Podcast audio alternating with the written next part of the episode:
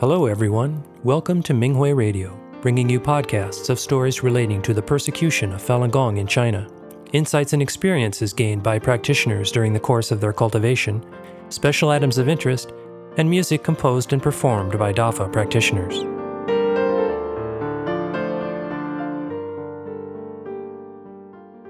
In today's program, we bring you an experience sharing article from the 2022 Japan Fa Conference entitled Walking My Cultivation Path While Recording Voiceovers by a Falun Dafa practitioner outside of China. The article was published on the Minghui website on October 15, 2022. I started practicing Falun Dafa in July 2010. During the past 12 years, my health and character have improved, and I have personally witnessed the power of Falun Dafa.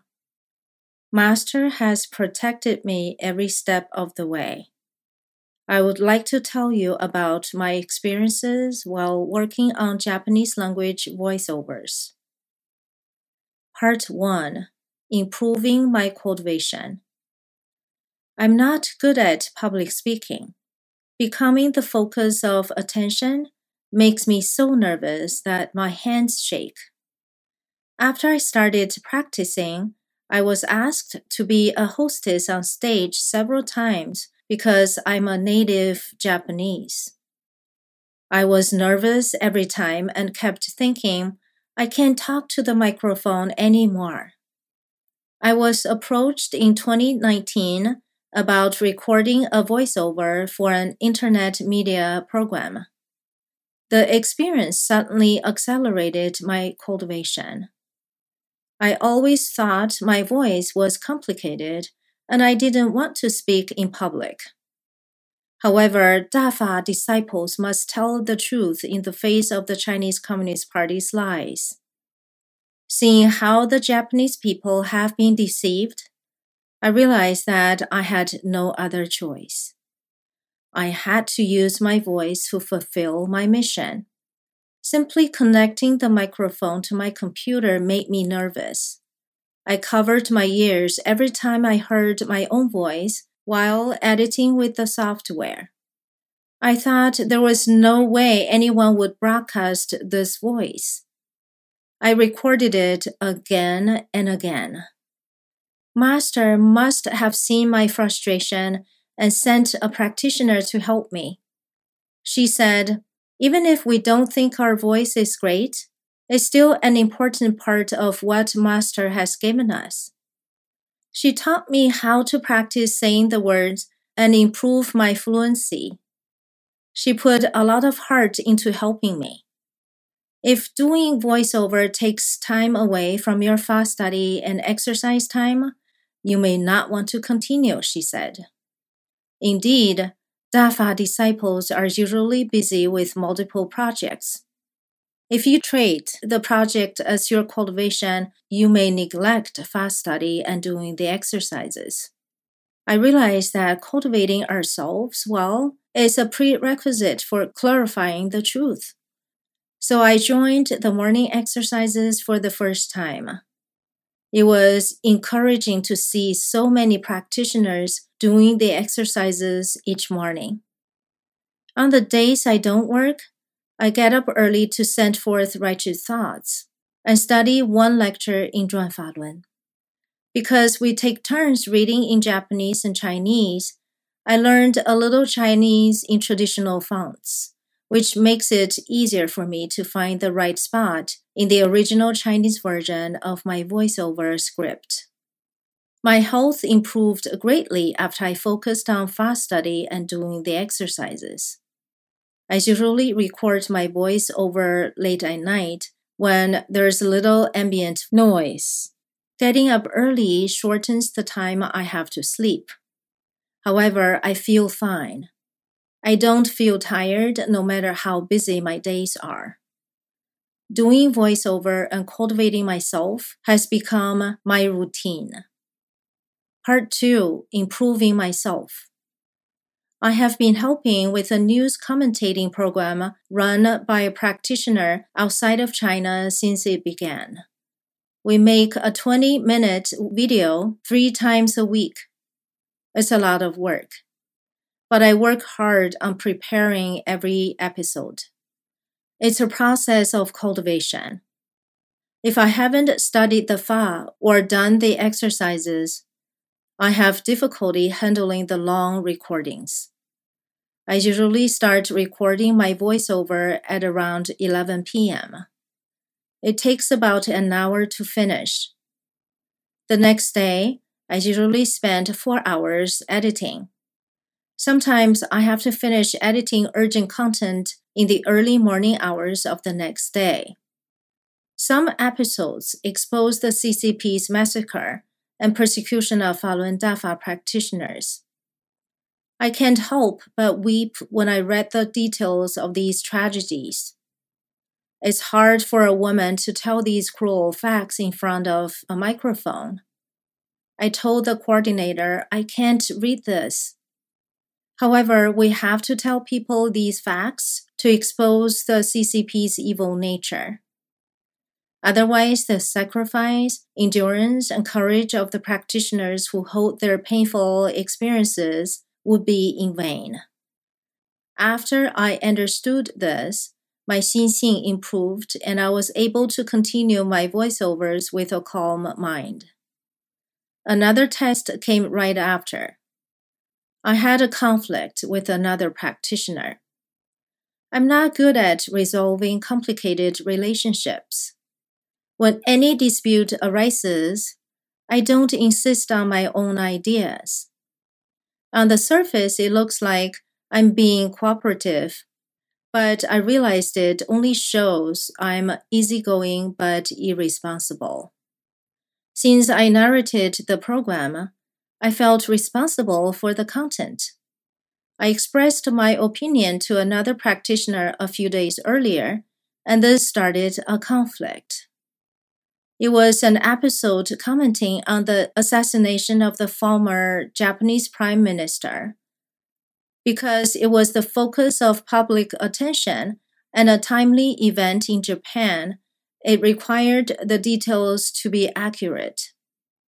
The understanding of the commentator was slightly different from the feelings of the Japanese people. The script started with, according to Nostradamus' prophecies, a prime minister of a nation will be assassinated in 2022. It was probably talking about him, I thought, even though the assassinated former prime minister was an influential politician. He wasn't the incumbent prime minister. I contacted a practitioner and suggested that the first sentence be omitted. I was told that it wasn't possible because any omission required the approval of the commentator. Neither of us backed down, and our tones became stronger and stronger. I felt disturbed and frustrated. I finally realized that it was a cultivation process, and I should look within to see what attachments made me upset. While I quietly listened to the other practitioner explain, I realized that all I wanted was for my opinion to be acknowledged. This practitioner had always encouraged me, but I sometimes felt like she was like a mom urging a child to finish their homework. In the back of my mind, I insisted, thinking, I have tried my best. I simply want your recognition of my hard work, how far I was from being unselfish. After I calmed down, I asked her, Why don't I understand this paragraph? She replied, This is exactly what I try to explain. I got it immediately and suggested, So how about we change this sentence to? We worked together to finish the episode. Many people watched it and left comments. Thanks for Master's arrangement I found my attachment through this incident. Part 3 My dream became true. I had some incredible dreams when I started practicing. I still remember one of them vividly. It was a dream I had in February 2011 while reflecting upon how to cultivate myself better. In my dream, I had joined the team to help with the Yun ticketing online. Other practitioners and I stood on a high cliff overlooking the city I grew up in. The place where we stood was surrounded by clear air. However, the city below us was enveloped in an orange, poisonous cloud. Breathing it was fatal. People shut their doors and windows, but it didn't stop the air from entering their homes. Many adults and children died. In this dying city, I spotted a handful of houses encapsulated in clear air. The people in those houses were alive. All of them had bought tickets to see Shen Yun. However, it was a small number. The other practitioners looked sad, but their eyes seemed to be telling me, We have done our best. When I looked at the city, I realized that some of the people I knew were dying. I should have clarified the truth to them. I kept thinking I would tell them, but didn't get to before they died. Words can't describe my horror and regret. No apology would be enough to help them. All I could do was weep and exclaim, I'm sorry, I'm so sorry. I felt that Master was sadly watching me. Then I woke up. I was so thankful it was a dream and I still had time. I remember this dream every time I feel frustrated. After I stumble, I have to stand up and move forward. I have to stay clear minded when I am praised. The only thing I can do is to cultivate solidly. In March 2021, my dream came true. A bad sandstorm swept Beijing. The air turned orange. I was shocked. The scene was exactly like what I saw in my dream. The only difference was that people didn't die. I wondered if Master extended the ending time again.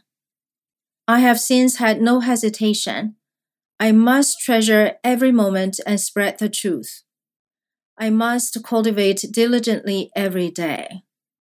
Doing voiceovers is the path of cultivation Master has paved for me. I do it better some days than others, but all my work is the result of my cultivation and of my best effort. I will continue to treasure each day, cultivate diligently, and fulfill my mission. Thank you, Master. Thank you, fellow practitioners.